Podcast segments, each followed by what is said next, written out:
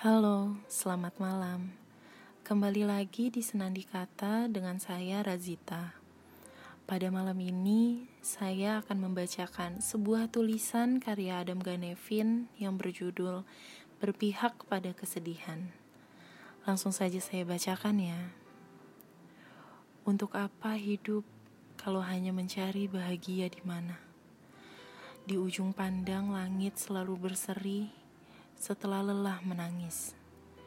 Pintu surga pun selalu terbuka saat dia dengar ringkihan kita.